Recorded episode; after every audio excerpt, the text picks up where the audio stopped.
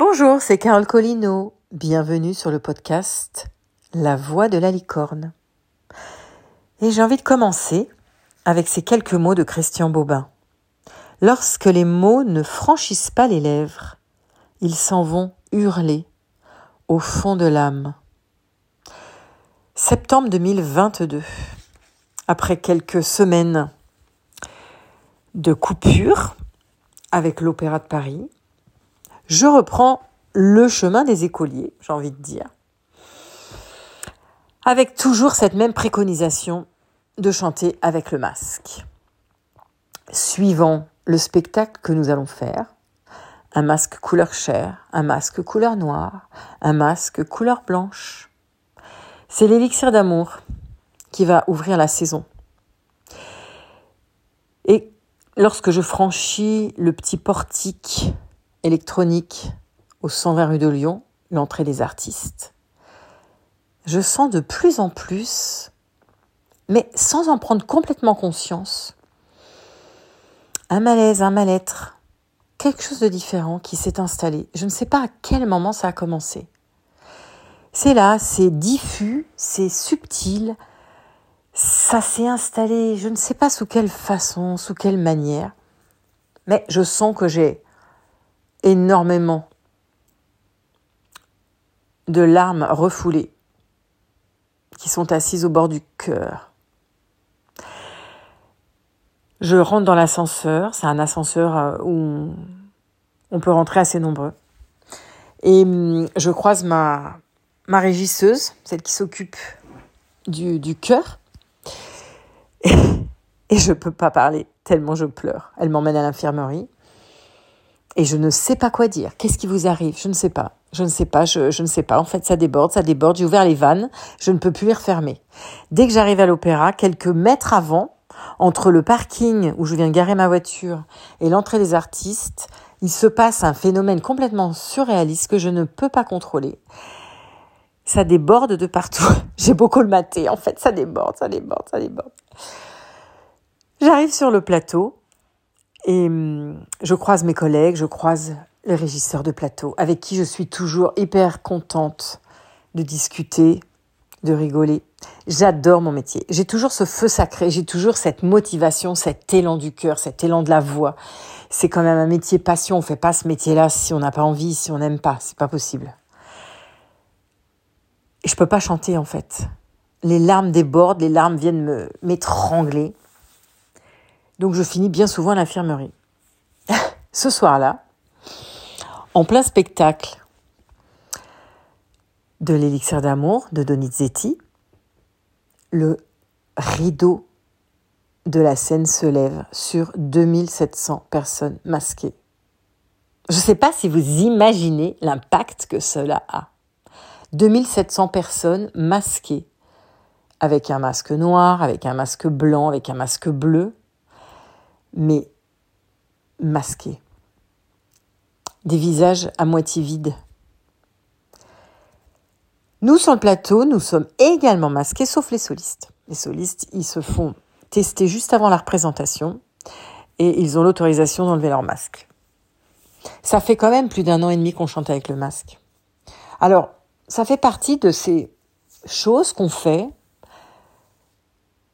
sans réfléchir. On se trouve dans une situation qu'on arrive à supporter, en fait, par la force des choses, parce qu'on n'a pas le choix, parce qu'on se dit que c'est comme ça que ça doit être, parce qu'on est solidaire des uns et des autres, parce qu'on veut qu'à tout prix le rideau se lève, on veut qu'à tout prix l'opéra continue de fonctionner, on veut à tout prix que le show must go on, on veut à tout prix que le spectacle soit, parce qu'on est des artistes, et que les artistes ne sont que pour le public, et que les artistes n'existent que parce qu'il y a le public, parce qu'il y a ce partage, parce qu'il y a cette frénésie, cet engouement,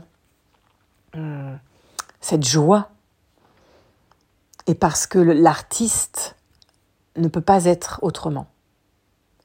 Ce feu sacré qui l'anime, c'est tout le sens de cette vie d'artiste. Mais ces dernières semaines, à chaque fois que je fais le petit chemin entre le parking de l'Opéra Bastille et les quelques mètres jusqu'au portillon électronique de l'entrée des artistes au 120 rue de Lyon, je sens bien que je ne peux plus rien contrôler. Je sens bien que je ne peux plus faire semblant. Je sens bien que masque ou pas masque, moi, mon masque, il tombe. Ma cuirasse tombe. Je ne peux plus rien colmater. Tout lâche. J'ai ouvert les vannes. Ça déborde. J'ai les larmes qui débordent du cœur. Ça vous est déjà arrivé d'avoir comme ça des petites voix de votre âme qui vous envoie des petits messages? Cette petite voix qui vous dit des choses que vous ne voulez pas entendre, vous l'étouffez. Vous allez vous endormir dessus, lui mettre un mouchoir. Vous allez l'étouffer, la museler. Alors elle va crier de plus en plus fort, elle va hurler. Et si vous ne l'entendez toujours pas, c'est votre corps qui va prendre le relais. Ce soir-là, je suis avec ma troupe et je dois remplacer mon amie et collègue soprano qui est malade. Elle a un petit jeu de rôle. Elle doit être poussée par un des gars du village, qui est un baryton de chez nous, pour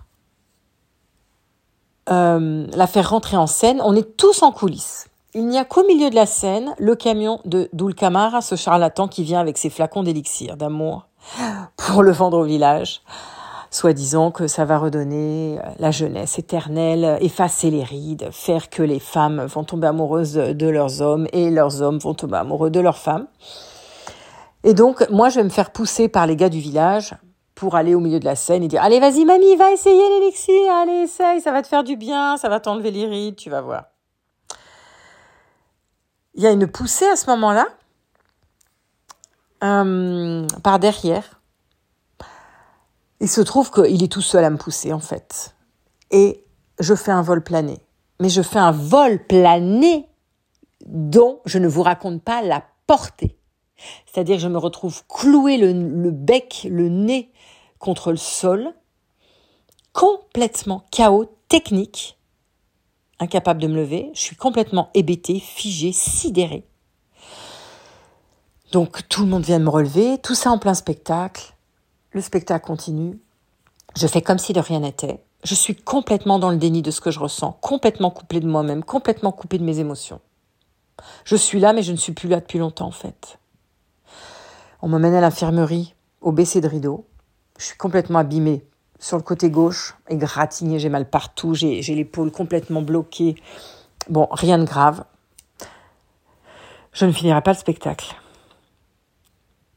En fait, celui qui m'a poussée est interloqué, il est super embarrassé. Il ne sait plus comment faire pour se confondre en excuses. Et je lui dis, tu sais, t'inquiète pas, c'est pas toi, c'est pas moi, c'est là-haut.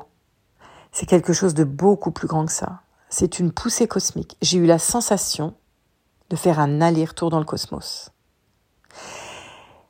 Et en fait, j'ai réalisé à ce moment-là que c'était la voix de l'univers qui me disait, sors, bouge-toi,